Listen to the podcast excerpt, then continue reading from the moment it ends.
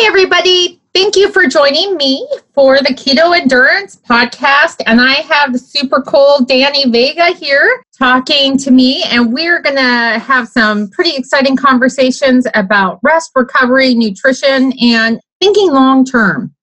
Well, well, let me let Danny say hi, and then we'll get. What's up? Let me just say that I'm really happy to be on with you. It was such a pleasure to meet you on the low carb cruise. We instantly connected, you and me and Maura and of course with Debbie because you were with Debbie. It was it was just awesome. So I'm honored to be here. I love having conversations with you, so I'm really excited about this. Yeah, me too. I I feel like I wish I could just talk to you and Mara. How do you say Mara? I can I am so bad about her name, but like you're just so nice and so fun and so charismatic.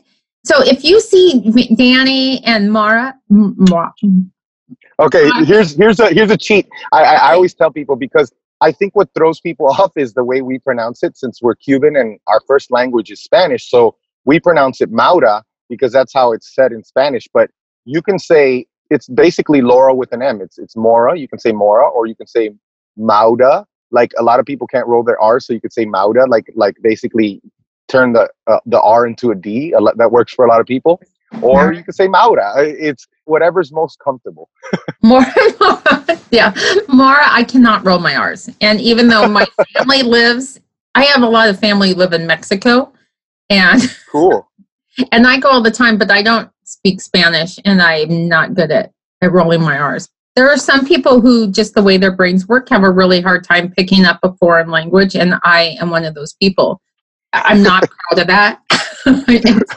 well, you know, also the the older you are when you try to pick up a new language, the harder it is. I think it's before the age of 13 we can really we're like sponges and we can pick up new languages. It's interesting that when you're a little kid, you can pick up these new languages, but you you don't have the ability to distinguish which language is which. So, for instance, if we would have done this the right way and we knew this ahead of time, but we still didn't do it, we would have chosen one person either me or Maura to always speak in Spanish and the other person to always speak in English. So it's like they're able to, okay, I'm talking to mommy, it's time to talk in Spanish or vice versa. Yeah.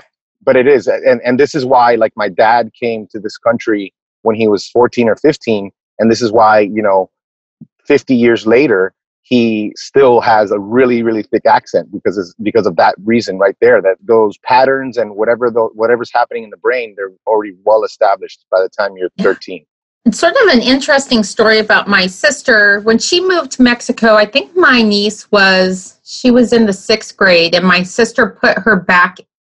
She did the sixth grade in the United States, and then they moved to Mexico, and then she repeated the sixth grade in Spanish, and she had a tutor. And my niece was always correcting my sister's Spanish. And my sister had a certain amount of Spanish. Because of that, people say in in Mexico say that my sister doesn't have an accent and my niece doesn't have an accent either, which is pretty remarkable since my sister had Spanish in school. We grew up in southern Arizona and southern New Mexico, so there were a lot of native speakers uh, growing up. But when they moved down there, they still had to learn more Spanish. My sister is pretty, she's pretty fluent, and uh, my niece obviously is is very fluent. She's studying veterinary medicine down there. And actually, this Friday, I'm driving down to San Carlos, Guaymas, Sonora, Mexico. And my son is going to visit a college there to find out the language requirements. And then he's going to Guadalajara to go to a, a intensive language school. That's cool. And then he's going to go to college in Guaymas.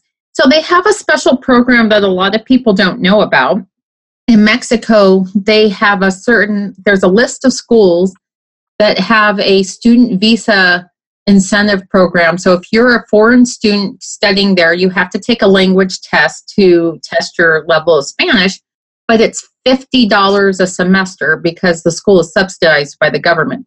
$50 wow. a semester. And he was going to school at New Mexico State, and I'll tell you, it wasn't $50 a semester. I can guarantee that. Yeah, I bet. This is this country has a, a serious university racket going on. Oh, um, yeah. It's so sad. Yeah. Yeah, so weird. I told Ethan he kept taking classes. He'd sign up. He's like, I don't know if this is what I want to do, and I don't want to commit to getting a student loan or having you know to pay so much for these classes so he would sign up for classes and then drop right away and then sign he's like i don't like these classes then he'd sign up for classes and drop right away because he was like you know he went to a week of school and was like that's a lot of money. I think it's like $3000 a semester. So the idea my niece's boyfriend's dad is actually the dean of the school and i guess they were talking about it. I'm like oh you can come to school here. Even without the incentive the student visa, it's $150 a semester, which my niece is studying veterinary medicine down there. Wow. And yeah, maybe somebody listening to this will find it useful and want to go to school in Mexico. You can message me and I can send you the list of schools. And then you just take your language test. You have to get apply for the school, get accepted, and then you go to the Mexican embassy in the United States and you get your student visa and then you go to school. That is pretty cool, man. I love I, I love listening to these different ideas that a lot of people don't consider because it makes the world so much bigger and people just don't realize how awesome of a life they can live if they just are open to new ideas and they let go of one example is this whole idea that this country is the safest country in the world and you go to another country and you're going to get robbed and that is such bs you know, I have so many friends who are expats living in different countries. And don't get me wrong, it's probably not something that I would do because I think that this country provides me the most freedom. I have financial security. I know when I put my money in a bank, it's going to be, it's going to stay there. But at the same time, people all over the world are humans and we we lose that human contact and it makes it so much easier to be cruel or to just not understand a different culture because you you you lose that humanity and then you, you you know you just buy into all this stuff that you're told that you know you go to a different country and things are going to be difficult for you or, or unsafe and it's just not true. Yeah i mean in every place i mean just now they've had shootings in el paso which i'm from southern new mexico. El paso's not that far away. I know exactly where that mall is. My son was at new mexico state. He just got yeah. home um, last week and he a friend of his has relatives who were killed in that shooting so oh that's how close to home it hits. And then I agree with you. The more we meet people, especially meet people from other cultures and travel and visit places, that we are going to end up with a different perspective that's not so myopic. Yes, yes, that's that's our goal for our kids. That's one of our biggest goals, and it's interesting. It's kind of ironic because you know we're unschoolers, so you know we're they're not in the school system, and a lot of the time the first thing that you hear is, well, they're going to be sheltered and it's quite the opposite with us. We want them to see more of the world. If they're traveling and they're going to all these different cultures, when they are unfortunate enough to, you know, listen to the news or, or, or engage in conversations with people who consume all this media, they're just going to be like looking at them like they have three heads. Like, what are you talking about? I was just there. Those people are not like that. That's not true, you know? And so that is so important to us. You know, it, we want our sons to be, of course, men of virtue, but we want them to also not be ignorant and not have these weird ideas that that are not founded. Right. Well ideas that just are based on things that are not verifiable. Yeah. You know, yes. I'm saying uh you know one of the big things is like this idea that some foreign person has taken your job or is taking your jobs.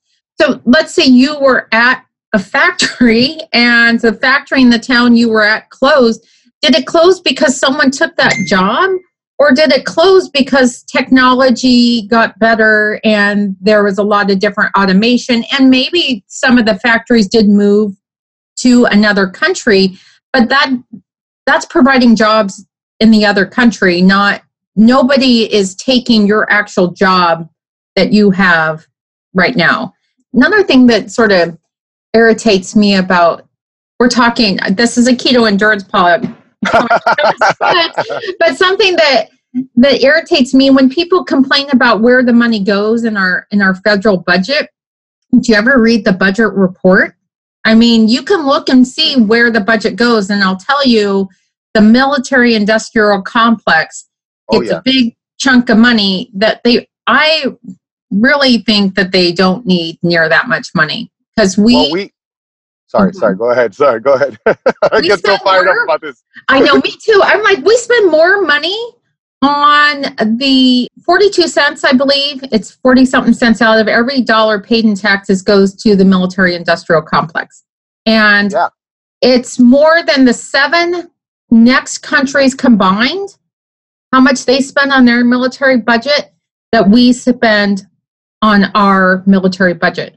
And really, do, is that money going to something useful? I would, Not at all. I would venture to say no. Yeah, I mean, I, I don't know if we've spoken about this in the past, but Maura and I were huge Ron Paul supporters. We we were volunteered for two campaigns of his, and one of the things he used to say was that all I want to do is roll back our spending to how it was in the Clinton administration. If you talk to anybody, they'll be like, "That seems that seems reasonable." Nobody's talking about that. Everyone's talking about limiting the increases. Forget about cutting, just holding back on the percentage that we increase every year because it's a given that we're going to increase every single year. And going back to the whole jobs thing, when it comes to uh, a job going overseas or production going overseas, the consumer wins because that savings is passed on to us. And it's upon us to be innovative and to find new skills. Sometimes you find yourself in a in a job that has unfortunately become obsolete and you know, I don't think it's the responsibility of society to help you. Unfortunately that's the world that we live in. You have to continue to provide value and learn new skills and distinguish yourself. I like having that freedom and i think it's important to have that freedom and i don't think we should try to guarantee outcomes. We should just make sure that we have good opportunities freedom and all that and i'm sorry that we got on the soapbox but we both got a little bit fired up but it, it just Yeah. it's true it's true Well, that, and I think that going back on the soapbox, like our country does need infrastructure.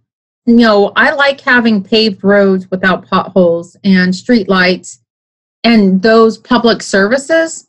I'm sure some of the money spent could be spent on making our infrastructure a little better since especially public roads. The town we were in was in big bear california. I went to big bear for my 50th birthday and i did the 50th still still blown away by this by the way. I'm still blown away that you when you turned 50 it was last week right? Yeah. Well august 1st i would turn 50 yeah i was just that's that's amazing. You do not you had me fooled yeah well i do i i have a lot of people fooled nobody thinks i'm 50 so it's not like uh people are shocked when i they say i have a i tell them i have a 25 year old and a 21 year old they're like what What? yeah the, which is nice. It's nice. It's keto, low carb, makes That's you right. young. I would even be looking younger if I would train right. So I, if I would, uh, um, which we're going to talk about in a few minutes. But it's one of the things they have the lake there. The the dam was built by the Civil Conservation Corps, which was really what you know helped the United States out of the Great Depression. Was Roosevelt's implementing all these public work programs. And so it's nice that, like, oh, we still have this dam and this beautiful lake and a nice area that has provided a beautiful resource for the United States. That it would be nice if we we would invest in some of that instead of invest in an extra missile or an extra F, you know, fifteen, whatever. So, but aside from that, so we're going to talk. Danny and I were talking a little bit about overtraining or undertraining something I was discussing with him right before the call. I had an appointment with Dr. Nally. A lot of folks who listen to this know Dr. Nally. He's written a keto book on obviously keto nutrition. And I have been super tired lately, so tired. And um, I knew probably I had messed up my hormones because I am a cyclist, I, I do endurance sports training and I like to ride with my friends, and I sometimes ride at too high of a heart rate that I would even recommend for my clients because I'm too busy talking instead of focusing on my heart rate. You know, yeah and I knew because how tired I was that my hormones were tanking. Some of it's my age, and granted, like keto doesn't fix everything. Your hormones are still going to change the older you get. So I went and, and saw him, and he's like, Yeah, I think you've just blown through all your hormones with your training. The harder you train, you just, the actual numbers are on the counter. But I mean, I was low on progesterone, low on estrogen. were you were you zeroed out on your cortisol was it really elevated or was it to the point where it just was like all right we're done we're not going to do it anymore Because that's Yeah, what happened to Maura. Yeah, it's like we're done. There's no, you know, we're done. you know, there is Yeah. nothing. You know, I, I have a Facebook group where you know all these people are posting questions. They're like, "Oh, I switched to keto," but blah blah blah blah blah, and they're all their they want a, a diet answer to their question. And the the answer is not your diet. The answer is how you train and how you recover. Yes. Yes, I yes. like saying you have to slow well I do say this. I'm like you have to slow down. It's not your diet. I had a you know a client who had hired me just for nutrition and I didn't have access to his training files. And I said I need to see your training files. So he he finally shared them with me. And I was like you know all of your little nutrition combos because he was fading at the end of the, the run he said it has nothing to do it's nothing to do with your diet it's how you're training you got to slow down and that's what people don't want to slow down that's no, it they they don't. They don't. It's so true. There, I think a lot of it is there's so many things working against people nowadays because they want quick results. They're used to quick results in a lot of things in life because of how convenient everything is nowadays, and that's exacerbated by this social media world that we live in where it just makes it so easy to find yourself comparing yourself to others and trying to keep up always. And that leads to so many issues. And people want to say they, they, they want to say why can't i do what that person's doing? I want to do what that person's doing right now because I, you know i'm not cutting it or whatever it is. And unfortunately that's where they get in trouble. They don't match their training to their diet. And you're right it's the diet's good. You know the diet's fine if you're training the right way if you start doing different things with your training and especially if you're competitive then you do need to look at ways to fuel your diet. But if you're just someone who wants to get in shape and wants to burn fat and wants to be healthy you know eating a strict ketogenic diet will be just fine as long as you manage your training your rest your time under tension. This goes for the lifting side as well as the conditioning side. Right. Make sure you have adequate recovery. I think yes. something that I think people discount is how much stress external factors like either family stress or work stress, any of that plays a role in that pool of stress that you have to deal with. So, Joe Friel, who I'm a big fan of, written numerous books on the Training Bible series, is what he's written. And he talked about uh, one of his clients, all of a sudden, he has um, his cardiac drift. So it's like you want your heart rate and your pace or your heart rate and power to be around, you know, to match. Well, his heart rate went up, but his pace, you know, power did not. So that's, you know, drift. And he had asked the guy, like, what was going on because this guy had been pretty solid and tell them, well, his wife had asked for divorce. Well, that's going, you're like, okay, that's going to have an effect on how your training sessions are going to go. Those external factors will affect you. Like if your boss says, hey, we have this new project and you have this huge deadline, at that point, you know, you stayed up late to work on the deadline. You're stressed out about how it's going to turn out, how it's going to look. And then you have your training for, you know, people training for Ironman are nuts. They will not miss a workout for anything. And so then you have a like a 80 mile bike ride the next day. Your quality of that bike ride is not going to be very good because of all these other external factors. And you're probably better off, you know, either like doing the 80 miles but cutting the intensity or cutting the distance or something, making an adjustment in your training schedule. But people don't want to do that. They're like, I want to get my paper or my project done at work and then I want to do my bike ride and I'm just going to get five hours of sleep instead of eight. And Oof. um, and then they, deadly want- combination they get sick. so, yes yeah I, I i love everything that you're saying and it reminds me of what you said at the beginning where we're talking about this long-term mentality where you're you're realizing and you're just remembering okay who am i i'm, I'm a person who has decided that this is my way of life going forward so let me just pay attention to what's going on my number one priority is to finish this project i have to scale back on this other stuff i have to i can't do them both one of the books that i really love that you know it's just one of those well written very accessible books by brad kearns and i know mark sisson was part of it is primal endurance and and they spoke about the MAF method, which is you know Phil Maffetone I'm popularized it. Dr. Maffetone. Yes. I mean, that's his, you know, Dr. Maffetone, maximum aerobic function. Yes. He created it. It's not even popularized it like it was his thing. Yeah, yeah, he created it and and Yeah. it was popular. You know, it's hard, I'm sure even for you and for me, people who know this, it's hard for us to even do it because again, it's so hard to slow down and you know, for anyone who doesn't understand it, it's just you take 180 and you subtract your age and that's your maximum aerobic heart rate. And for me Unless that's you're 100 sick or recovering, then you ma- uh, uh, subtract five or 10, depending on that.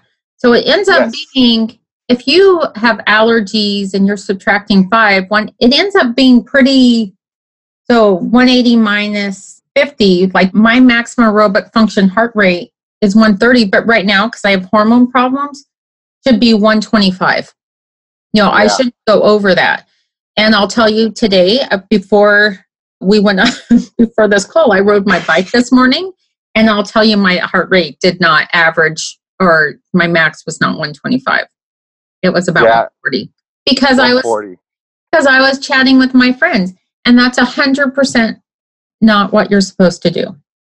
Yeah, I, I know that a mutual friend of ours, Peter Defty, has spoken about how ketogenic athletes may have like some leeway for 10 beats higher because apparent I, I don't know why. I haven't read why he, he wrote about it, but my guess would be we have a little bit elevated cortisol. It's just part of, you know, Right. we, we our, our cortisol is a little bit elevated. So our heart rate may actually be on average a little bit faster at times. And so you do have that leeway. You know, for me, it's 142 beats a minute. And, you know, I walked home yesterday from the gym. I do this, you know, several times a week.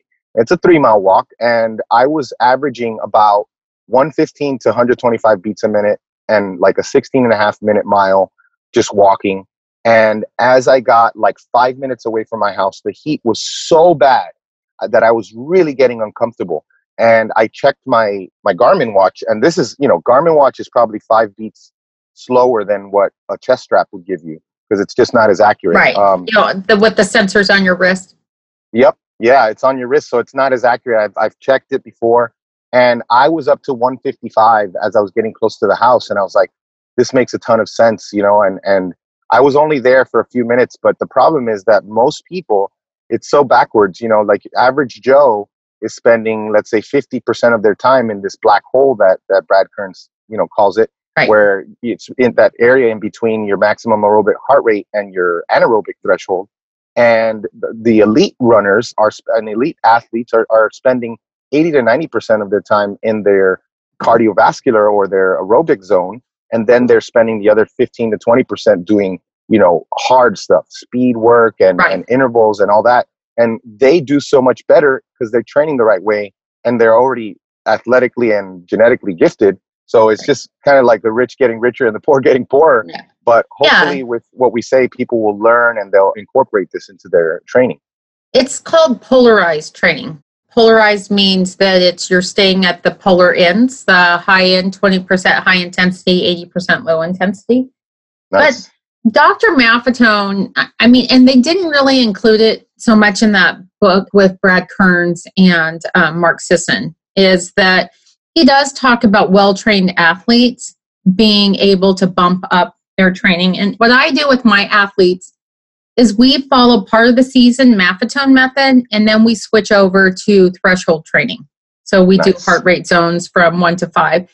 And it depends on the base, you know, when they're in base building, our base phase of training, then it's all Maffetone, and then we switch over to threshold whenever we're building. And so threshold training is more when your your training's going to match the course that you're racing on. So you're going to do race pace. Let's say I had a, a an athlete who is training for the Alps, so I I use this program called Best Bike Split, where you can upload the person's bike information, their weight, their functional threshold power, and um, you can upload the course, and it will give them an estimate of where they're going, their time is going to be, and it's scary accurate. It's so amazing. that's cool Yeah, it is so cool. They have a, a program that's sort of similar um, for the run, but it's not the run part is not as accurate and they don't really promote the run. There's a link that they gave us because I'm a training peaks coach and I just have it saved on my bar that you could they don't have as many races and you can't upload a course to the run part, but it will give you a really very accurate estimate of what to do. And then if you have time goals, specific time goals, you can train for that. You you need to hold so many watts of power at you know this body weight on this bicycle to be able to meet that goal. Pretty fabulous. That's that's cool. I like it. Yeah it's so fun. So whenever we do the build phase the training sessions are going to look like the course. And then you're going to have, still have recovery rides and some you know intense intervals depending on what you're specifically training for you know talking about matching the nutrition to your training when I work with athletes, and I imagine you do too, is that it depends on your goals for one, how metabolically healthy you are. But somebody who's metabolically healthy, who has some really strict, you know, time goals, we're still going to add in some carbs. Sorry, I'm going back to what you were saying about about adding the 10 beats. Dr. Maffetone does say that if you are a well adapted athlete, you have not been sick in one year, and you've been training for I don't remember if it's five years, um, steady training for five years or consistent training in five years, you can add 10. So that's not only a Peter Defty thing, that's a oh cool a tone thing. My only exposure to it is through Primal Endurance. So I haven't actually read the the primary source right. stuff. There are some stuff that they get a little wrong in that Primal Endurance book. so the uh, that's one of the things. One of the things is the timing the carbohydrates. You know, carbohydrates. You want ideally your body to be able to produce as much ATP as possible. And if you have low fasting insulin, you're very insulin sensitive, and you start with burning fat, so you get the your body's burning fat and using ketones, you know, fatty acids and ketones. If you add in some carbs, you just have added to your fuel source and you're able to produce more ATP. You're just going to be faster. So I know Jimmy had posted something about spiking. UCAN will spike your blood sugar, and I, I didn't comment, but I felt like saying, you know, it depends on what your goals are and who you are. If you have insulin resistance, adding carbohydrates are not going to benefit you because your body is too resistant to you know using them. You're probably not going to feel very good using them and then it may trigger a food addiction problem afterwards or sugar consume a lot of sugar. But if you're an insulin sensitive person and you're trying to qualify for boston hell yeah you want to use carbohydrates and you don't care that they're spiking your blood sugar because your body's going to use the sugar.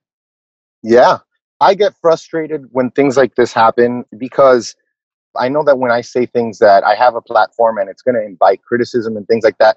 But my only problem is that from the very beginning, you know, this happened when I kind of changed my mind a few years back on protein, where I used to be like, you know, you don't need that much protein. And then I realized that for me, I you could put me on any diet and and I'm going to do well for at least a time period because I'm just very metabolically flexible. I've been training for over 25 years consistently with no more than a week maybe two weeks off at a time. And those were usually like scheduled weeks off after a powerlifting meet or something like that. So, you know, I, am very metabolically flexible and I'm, my metabolic health is good. But I feel like I've, I've said this from the beginning. I'm always giving context. And it's part of my whole goal is to get people to think about these things and apply them to themselves and their, their own situations. And so when, when people say things like that, it just, it bothers me because I'm like, I don't want you to give me any credit for talking about these things and, and, and being so in depth, but at least don't take it away. You know, like don't take away the fact that I've always given that context. And and so people asked me over and over, so many people, specific situations, would this be good for me? Well, what's your situation? No, that that would actually probably wouldn't be good for you. You know, and, and some people were like, my runs have been bad or, or something like that. Would this be good for me? And then I said, you know, have you ever looked at, you know, maximum aerobic function training? Because that alone could get you to burn more fat and, and get you to be much more efficient, just well, well fueled for your training. And, uh, you know, I, I've always said that. So, I, you know, everything that I say, it's not for everyone. And a lot of the time I say, look, this is what works for me. I draw lines in the sand sometimes where I say, you know, non negotiable for me. And I know that those are the times where it's going to get a little dicey. You know, like just the other day when I posted something about non caloric sweeteners, and of course, everybody was coming out of the woodwork saying, well, what about this? What about that? Well, that doesn't work for me. And, and you know, sometimes I get it. Like a mom who has a child with a neurological disorder who can't afford to give them a little bit of sugar with whatever recipe they made them or something. They really got to keep those ketones high. So my child is already on a very restrictive diet. I don't want to, you know, restrict him that much. I'm going to give him some treats with stevia in them. That I understand. But if it's someone who says I can't, you know, have my coffee without it being sweetened, I'm going to say get out of here. You know, you, yeah. yes, yes, you but can. you're you're spoiled. You, can. you yeah. have. Yeah, it's you know that's the thing is like, for one, we're all on our own path, and the choices that people make, that's their choice. So if you if you feel like you can't drink your coffee without sweetener, you're making one that choice and realize. I mean, I don't know what your context with a sweetener is, but for me, and if you're consuming artificial sweeteners, you're going to crave sweet things.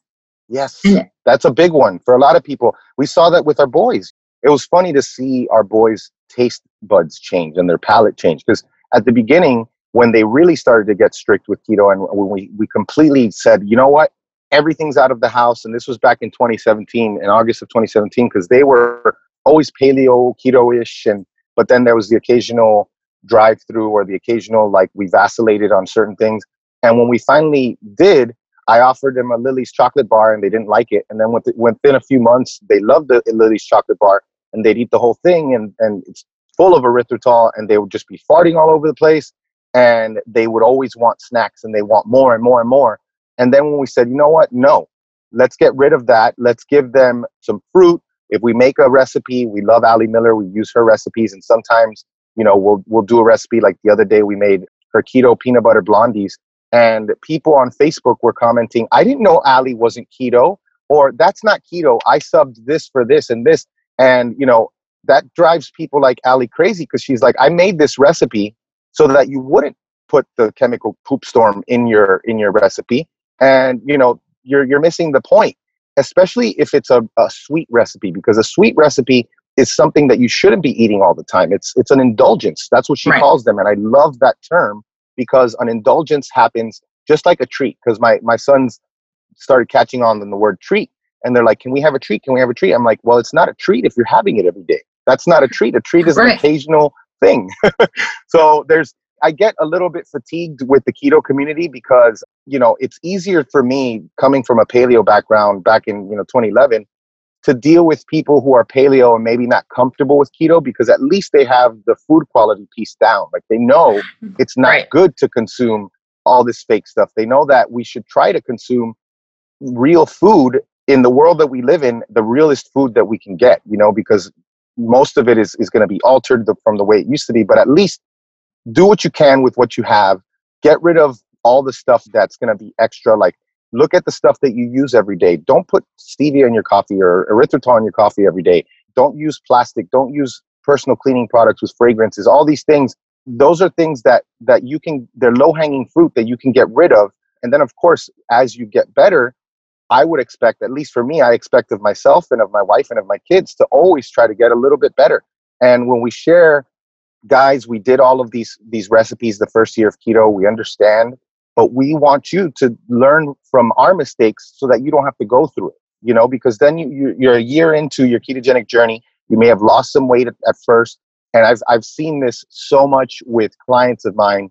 And another thing that they do is they'll always be focusing on this this ratio, like maintaining this perfect ratio, where they're adding all this extra fat to their their meals and that works at the beginning very well because number one, it helps you with satiety. It helps you as you're kind of having these carb withdrawals. It also gives you, like I always say, it gives you more raw material for ketone production because your liver is going to produce the ketones, but at the beginning, your ketones, you're going to pee most of them out.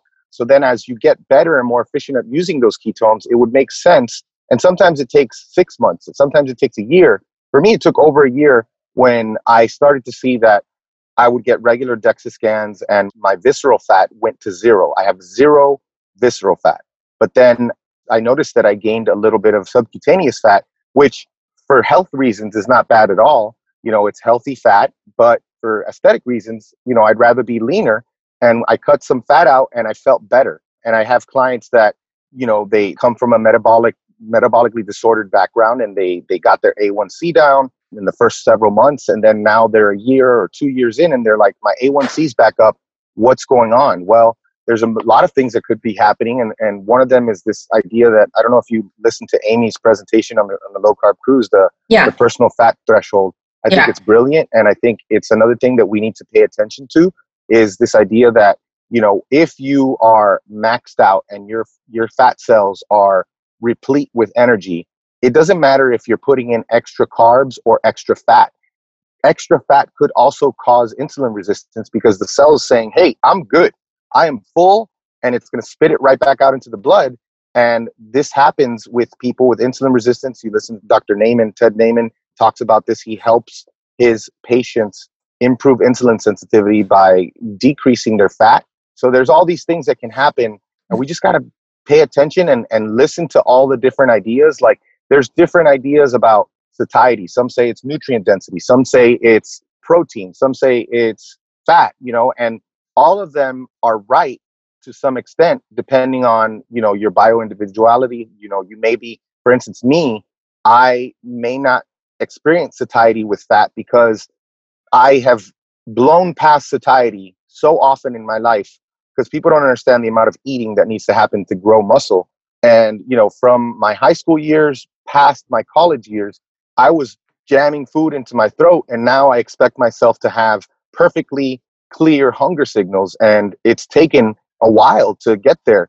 And so I find also that when I change things up, I get this cool, refreshing way to experience satiety in a different way. Like on my carb up days, my fat is really low. It's like 85 to 100 grams, but I'm getting more volume in. So I'm like, oh, after a meal, I'm like, man, I'm full because I got more volume.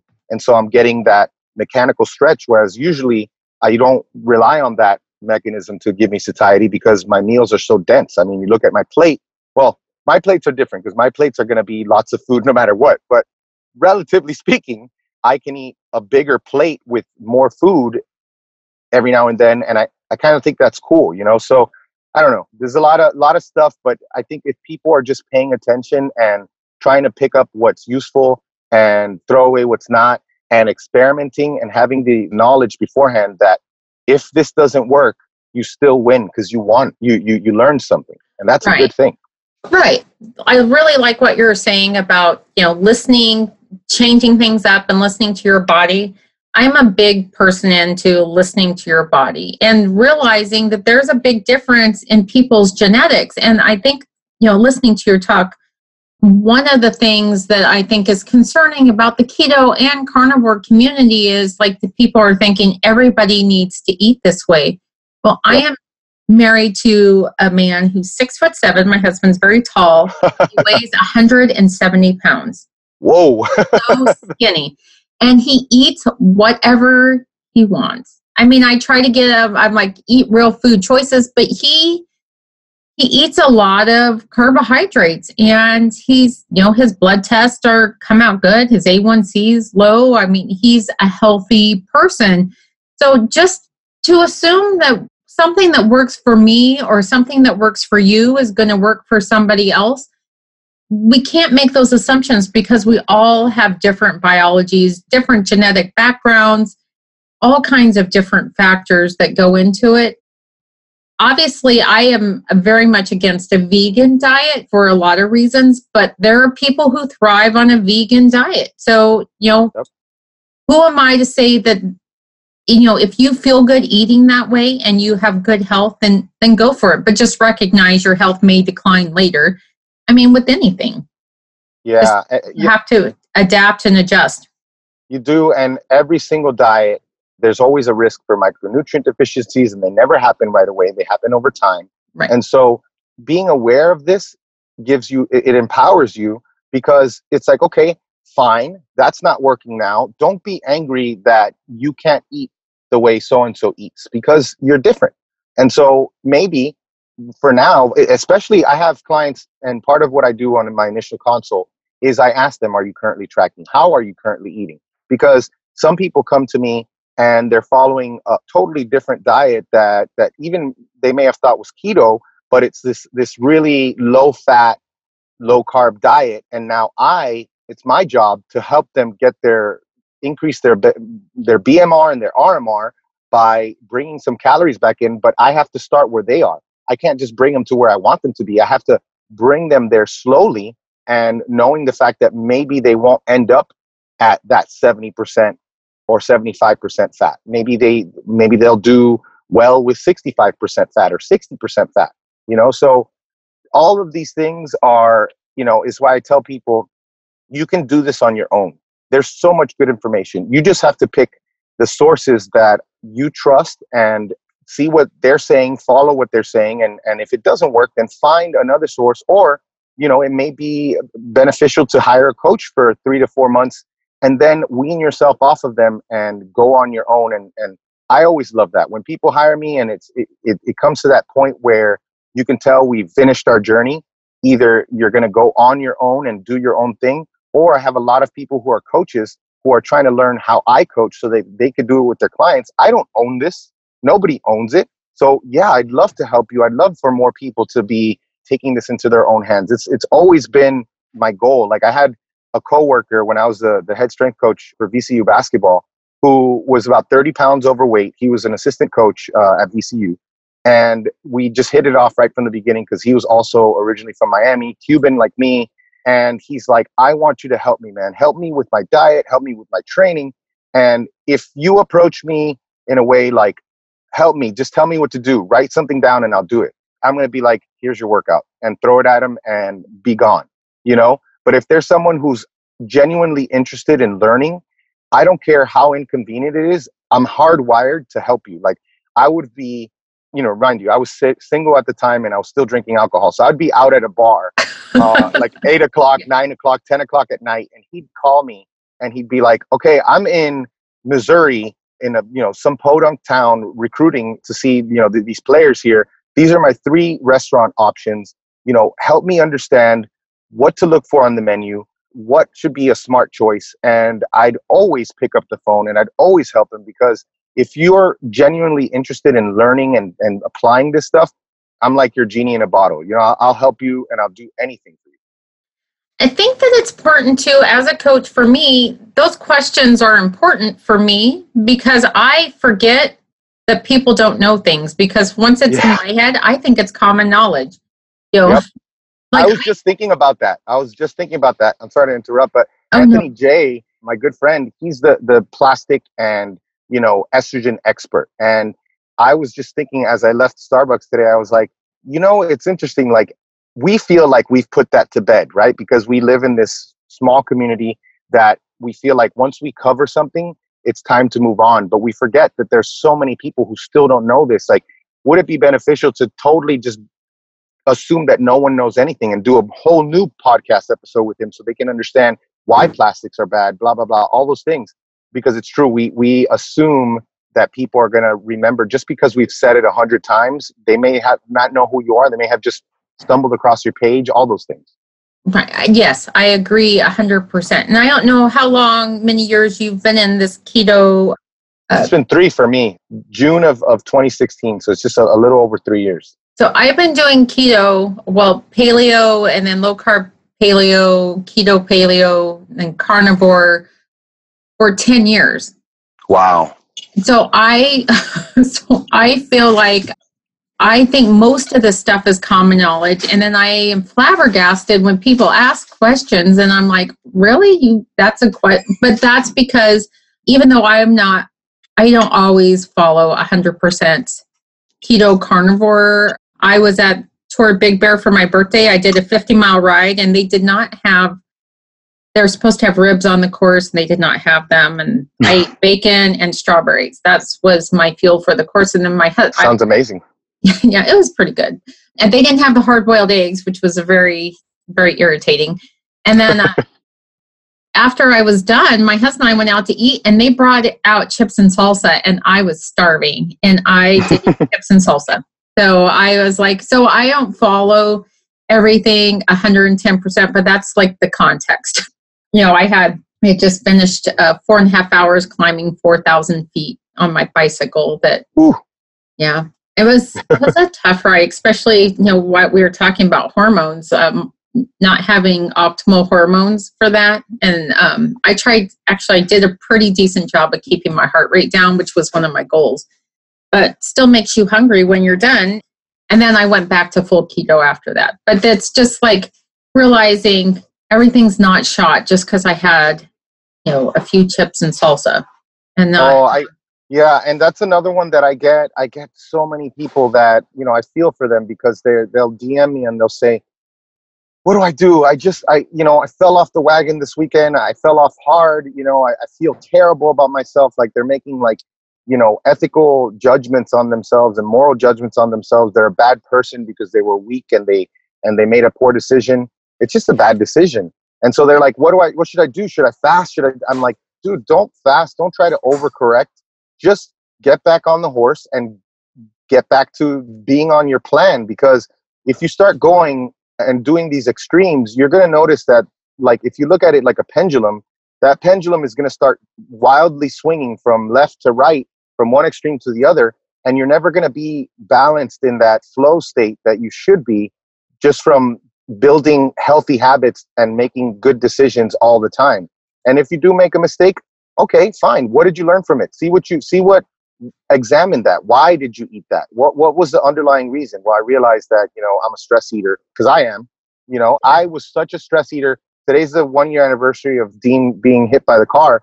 So i specifically remember in that period i was still working at my old job i was a medical device rep for 11 years and i was still working at my old job and i took two week vacation because Maura was going to do all of Desmond's homeschool and his busy schedule because they're never home, which is you know funny because homeschool. We, that's why homeschool is such a poor term because they're never home. And she's like, I don't want Desmond to pay for the fact that Dean has to be home and has to recover. So I'm going to take care of Desmond, and you stay with Dean. And I stayed with Dean at home, and I would eat like crazy. I was stress eating but at the same time I, my relationship with my youngest son is so important to me because he's so picky and he's you know when he loves you you really feel a sense of accomplishment because he's very picky and he's very smart and he's Maura's son because he's he is very intuitive he understands like your motivations when you speak he's not those things don't go over his head and so mm, i did stress eat a ton but at the same time my relationship with my son got so much better in that time period, lasting, you know, changes that to this day, when he wakes up now, I'm the one who he calls for always. And if Maura goes, he doesn't want her, he wants me. So, you know, I say that to say that I knew that in that season I was going to overeat. Now, granted, my my overeating is always within a ketogenic framework, so I never like cheat with carbs. So I, I'll do you know fat bombs and you know these keto treats that end up having me at 5000 calories or more something crazy um, you know Maura will be like what then you just ate all the fat bombs you made you realize you filled that glass cup with oil and you you know you put it into these molds and you ate all of that that's what you just did you just ate a few cups of oil you know and obviously it would lead to you know issues with the bathroom the next day and not feeling great but at the same time you know i I guess in my mind, I was like, you know, I'm not messing myself up. But at the same time, I'm human and I struggle with binge eating even still to this day. Some days I'm just like, all right, it's going down today. I mean, it's, you know, I used to call them, um, what did I call them? Uh, controlled demolition. a controlled demolition today. Like, uh, you know, and maybe it's my hormones telling me something. Maybe it's, you know, someone said, because we have our keto muscle intelligence program, and someone said today in our private group, like, the other day I tried to stick to Danny's meal plan, but the other day I just ate a ton. I felt like I was extra hungry. And if you're someone who's been following a ketogenic diet for a while, chances are your hunger signals are going to be real. And so if your body's telling you to eat more, then definitely eat more because it's probably something's missing and your body's telling you, give me some more energy so I can fix this, you know? Yes. And I think especially when you're training, you know, when you're Yeah. talking about, you know, we're discussing stress and and just training for anything lifting or endurance sports training when you're hungry and you you are following a ketogenic diet and you're hungry, you probably need some more fuel. And I can tell you, as one of the reasons my hormones are so wacky is I really messed them up when I, before I switched to low carb keto, I was still following the high carb, low fat diet recommended to endurance athletes. And I was training for Ironman Arizona and trying to do it eating like 12 to 1500 calories a day. And um, what it did was it just, yeah.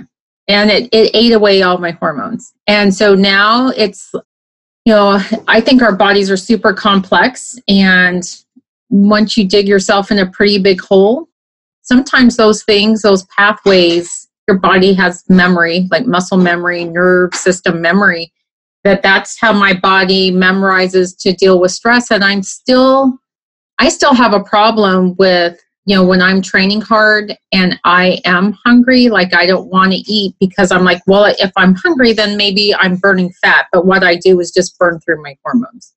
I still have really some mental issues and issues with food and training. But I think we are a, a, product of our past environment, and you add more stress and stress to the environment, and then you add training stress that your body's responding in a lot of ways that you may not understand, but those signals are telling you something. That's right. That's right. And let's listen to them. That's good. That's a good thing. Uh, again, it goes back to this idea. Like for me, I just, for some reason, was reminded of why I love paleo and Weston A. Price and all of those, you know, related approaches because they really do focus on let's get back to nature. Let's let's get away from this. And I'm I'm also fresh off of last night. I watched Vinnie Tortorich's doc, documentary. Did you? oh, that, that, was so yes, it was so awesome. And yes. the whole part where they cut off the guy's foot, I know I left it in there to really send it home. Like, you know, this is what's going to happen to you if you continue eating this way. But I I rented it off of Venmo, Vimeo, Vimeo. Vimeo, yeah. And then I think I might rent it again just to watch it again because it was so good. And maybe that's what my family might be getting for Christmas. But yeah, yeah, I, I, I was thinking that too. Even though we don't live in a world where where everyone's watching DVDs anymore because everything is you know digital. I think I'm gonna do the same thing. I'm gonna I'm gonna give people that DVD one to support Vinnie. I love Vinnie. I've been on his podcast. He's been on my podcast. He's he's just a great guy, and I've had private conversations with him on you know the backlash that he's gotten for this movie, and it's real and it's scary. You know, like he's wow. had to do a lot of things that I I won't really mention in public, but there's a lot of issues. You know, there there's a lot of interest. There's a lot of he's tapping some nerves because financial interests are being affected and, you know, during the movie, when he started talking about where did this come from, this idea that we have to monitor our calories, and I get it. I get the calorie thing because, you know, physique athletes, bodybuilders, that's not natural to be that lean. And so you're going to do things that are unnatural. You're going to cut your calories. But for overall health, managing your calories is, is not the first thing you should do. The first thing you should do is try to figure out how to eat a proper human diet and get yourself working the way your body was intended to work, then fine, you can mess with the calories. But I just loved that part so much because he he did such a good job of communicating how just unprecedented this approach was to human history to say that health is going to come by managing a micronutrient or a macronutrient or, or something like a calorie, which was totally foreign to us, you know, 50 years ago. You would have asked someone, what's a carb, what's a protein, what's a fat? You know, they would kind of maybe have some idea of it, but they didn't know what cholesterol was. They didn't know what their cholesterol score was. And now we're, we're, we're managing all these things. We're looking at all the wrong things. I think people should pay attention to that because then they, they learn just how much freedom they can get when they have the right information. Like it doesn't have to be fighting uphill all the time and fighting hunger and all these things that you're only making your health worse and you're not you're still not even accomplishing your goal of you know looking good in your bikini. Yeah and they they didn't have an obesity epidemic until after they started all the these different things. I mean there's so so much to unpack there about all of that stuff and i thought in the movie he did a great job of describing it, but but for people to step back, I think you know what we were talking about before about people not thinking and about not thinking yeah. cause and effect. But you know, going back in time, there there is a history to you know our belief systems and what beliefs we have or don't have. And the idea that fat is bad for you used to be carbohydrates were bad for you or or at least made you fat in the late 1800s, early 1900s. That was pretty known. And it wasn't, we were basically brainwashed by corporate interest to believe that that was bad for you. and, and carbohydrates were not only good for you, but necessary for human health. Yeah, yeah, absolutely. I mean, just know, just know why your body needs fat, why your body needs cholesterol. You know, start to learn about that, and then you'll be like, oh my goodness, I was completely missing a whole really important piece to this puzzle. Again, it comes back to you being empowered by this information. I think it's it's awesome, and I know Vinnie is like he has such a big platform. Like people should know who Vinnie is. You know, like he knows everybody in Hollywood. He knows the underbelly of Hollywood. I mean, if you if you don't know that, then read Fitness Confidential, his book on being a celebrity trainer. You'll get some good information on that. Obviously, no specific names or anything like that, but he is using that huge platform of his. And I really hope, and I, I kind of think this is going to happen. This is going to be if people watch this before they watch Schwarzenegger and you know James Cameron's monstrosity of a documentary once that comes out. Oh, I didn't like. What is that? Monst- what is that? Oh well, you know uh, James Cameron is, is. yeah, I know who James Cameron and Arnold Schwarzenegger, but I didn't know anything about their documentary.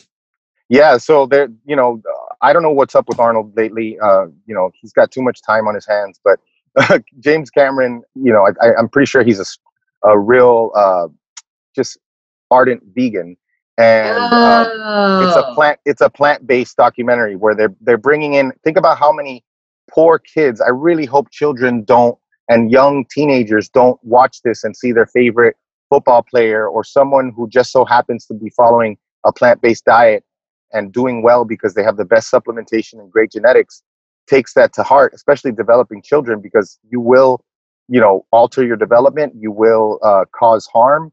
And basically they're making this documentary on why athletes should be plant-based and I oh, think Vinnie, no. yeah i yeah. had no idea that's horrible well one of the reasons i switched to keto low carb or was because i had read about um, scott jurek and his um, plant-based diet even though i grew up on a ranch you know i was not i had never thought that eating meat was bad for the environment. So that was never an idea in my head. But Scott Jurek was uh, eating a plant based vegan diet and he was a very fast runner. And I thought, like, well, I will give that a try. And that's when my health took a huge tank. And I think it probably, I'm still recovering from it. I don't know that I'll ever recover from how sick I really was following that. So I am, I am very, very very anti vegan diet for health. If somebody follows it for a short time and they have good results, you know, good for you, but don't expect that diet to last to make you, I mean, healthy. But yeah. That's horrible. Yeah. I'm in advance. I'm angry in advance. Like I remember I, I started a, an email thread with Ryan Lowery and a few other people and I was like, we got to do something. this is not good, you know. I think on its face, people will will see how preposterous it is. You know, Arnold never won an Olympia as a vegan. None of these people, you know, a lot of them are do, are, are maybe doing a vegan diet now. And I, I could say the same thing about keto. I, I know we've interviewed NFL players who've retired or fighters who do keto in the off season. It may not be right for them in season, but then at the same time, you know, don't deny, especially if you're talking about for performance, don't deny what got you to the big dance. You know, like that, that's what got you there, not not this, you know, new thing that you're doing and you're not even competing anymore. Right. Right. I agree. But there are some like Peter, well, both of us know Peter Defty. He's worked with some, you know, super elite athletes and they have done very, very well with keto during part of the season, and he calls it strategic carbs during other parts of the Yep. season. And that's really what I coach. So even though my company's keto endurance, but my emphasis is your your body is primarily using fat. Your body uses fat as its primary source of fuel. That doesn't mean it doesn't still use other fuel sources. But you know, aside I agree with you, like if it's working, you know, I'm just saying I agree. But I'm, I'm actually, I have another screen and I'm looking at this Arnold Schwarzenegger. Oh yeah, Oh my gosh, it's so upsetting to me. yeah. This Yep. is horrible. So I am a huge fan of the Savory Institute. One of my clients works for the Savory Institute, and I have gone to their conference. And are you familiar with Allan Savory? He did the TED Talk about um, desertification and how ruminant agriculture. He's basically the guy who figured out how to move animals, mimicking nature to improve topsoil. So Well, I haven't I haven't read his stuff, but you know, my first entree into that was Lierre Keith's book, The Vegetarian Myth, and Right. I I really started to learn about just how unnatural like a vegan diet is for the environment. Like we are going to the supermarket and purchasing produce that's been flown over from a different country whose topsoil we now destroyed and we already destroyed our own topsoil because we were trying to convert arable land into farmland and we've changed our, our whole landscape. Insects and certain animals are now extinct because of it. We've created issues where the wolf, you know, certain wolf populations in the country have, have died down a ton.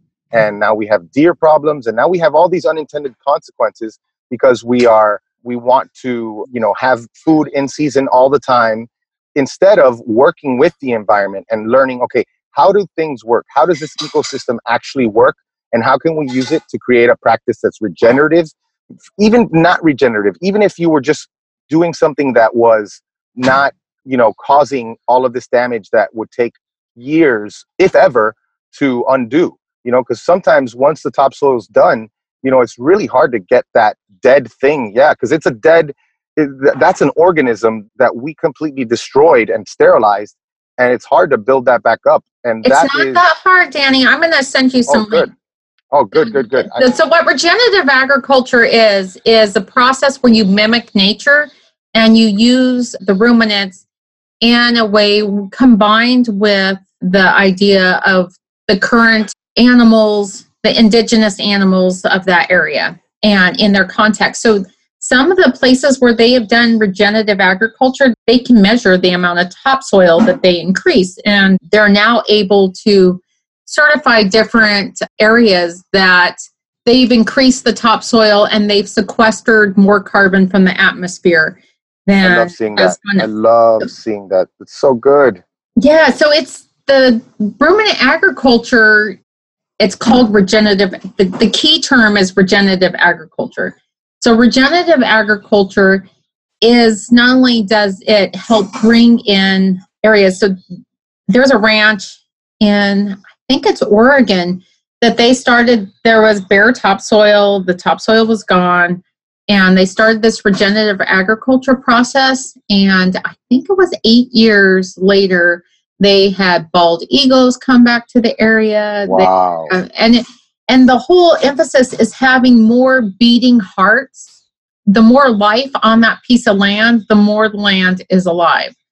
So it's Yeah. the regenerative agriculture. The whole goal of it is to you know use this process of ruminants which are sheep goats cattle to really bring the life back to the land. And i'll also i'll send you some videos and i'll, I'll put them in the show notes. So yes, please do. That it, it- it makes a difference and you can actually you know measure the topsoil. So this i don't know if you've seen allan savory's ted talk but he talks about the problem is desertification. It's not you know global warming. Some of it is from exhaust from our cars but it's also because there's no topsoil and there's the lack of perennial grasses that have a fast growing cycle that pull carbon out of the atmosphere into the soil. So too much carbon is in the atmosphere is one of the leading causes of global warming. So if you reverse that, you pull carbon from the atmosphere into the soil, then you're basically reversing that process. And are you familiar with Joel Salatin?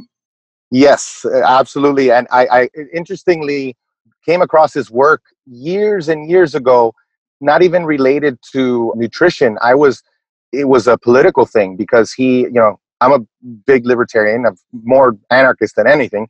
Uh, and it, something that I was watching, he was talking about that, and and I was blown away by it. So it's Polyface Farms, I think is his uh, right. Polyface Farms, and he is Joel Salatin is a student of Allan Savory, and oh, okay. uh, and he's given talks on if you have enough animals on the land, enough ruminants, um, reversing this process of global warming that you can reverse global warming in 10 years. Reverse wow. it completely. Completely. I believe so, it. So the thing is, like, this whole vegan movement is interfering with reversing global warming. You have to have more ruminants on the soil because that's the process. You know, it's composting. So the animals, it's the predator combination of predator prey relationship. So you have the ruminants and then the prey so if you let's let's think of a grassland in the savannas of Africa where you have the lions and the tigers and the javelina and stuff, they keep the animals bunched up pretty close. And the animals are eating the perennial grasses and then they're pooping and peeing, which is basically fertilizer. But because and, and composting because their hooves are composting the ground. That's and, such a beautiful thing. They're working with the environment. Right. And so the predators pouncing on them forces them to move off of that area you know in a relatively quick time so they're very close together very bunched up but then they have to move off of it which allows the perennial grasses to use nutrients from the, the urine and the um, feces and able to grow again that process of growth pulls the carbon out of the atmosphere it's pretty like it's pretty simple but it's uh, pretty you know, if you just, nature knows best. Just like the body is always trying to keep us alive, nature is always trying to stay alive. And if you let nature do its thing, it will balance out. So to help nature along, you just mimic what it's already doing and it will make topsoil. Get out of the way. yeah, just get out of the way. So perennial grasses, people, I always think it's like, oh, we're killing the rainforest. That's the lungs of the planet. Rainforests are not the lungs of the planet. Actually, it's plankton in the oceans that produce about 50% of oxygen. So when we pollute the oceans, we're killing off half the oxygen. And then perennial grasses make a huge amount of oxygen because of their fast growing cycle. The forests, the rainforests, do produce a lot of oxygen. They they provide a lot of life for for animals and you know they have a lot of biodiversity. But it's like that's the not the only place where oxygen is made. Almost half of it is made in the oceans. Yeah that's that's a great point. Yeah. So i'm sorry danny for taking up so much of your time but i so appreciate you coming on the podcast and i hope this information is helpful for our listeners and can you just tell um, folks where they can find you and if it, you have any specific programs coming up. Sure thing. Like I said, always, uh, you know, most active on Instagram. So dannyvega.ms is my Instagram handle. Our fatfuel.family is our website. That's where our podcast is. And of course, the most important thing that I'm really trying to push right now because it's so unprecedented that it, we haven't really seen anything like it up until we created it is our keto muscle intelligence program that I did with Ben Pakulski. And anybody who's interested, all they got to do, click the link in my in my profile on Instagram, and they'll get a free document on five big reasons why they may not be adding muscle on a ketogenic diet. And of course, through that link, they can, if they want to, they can buy the Keto Muscle Intelligence program as well. Oh, very cool. Very cool. Thank you so much, Danny.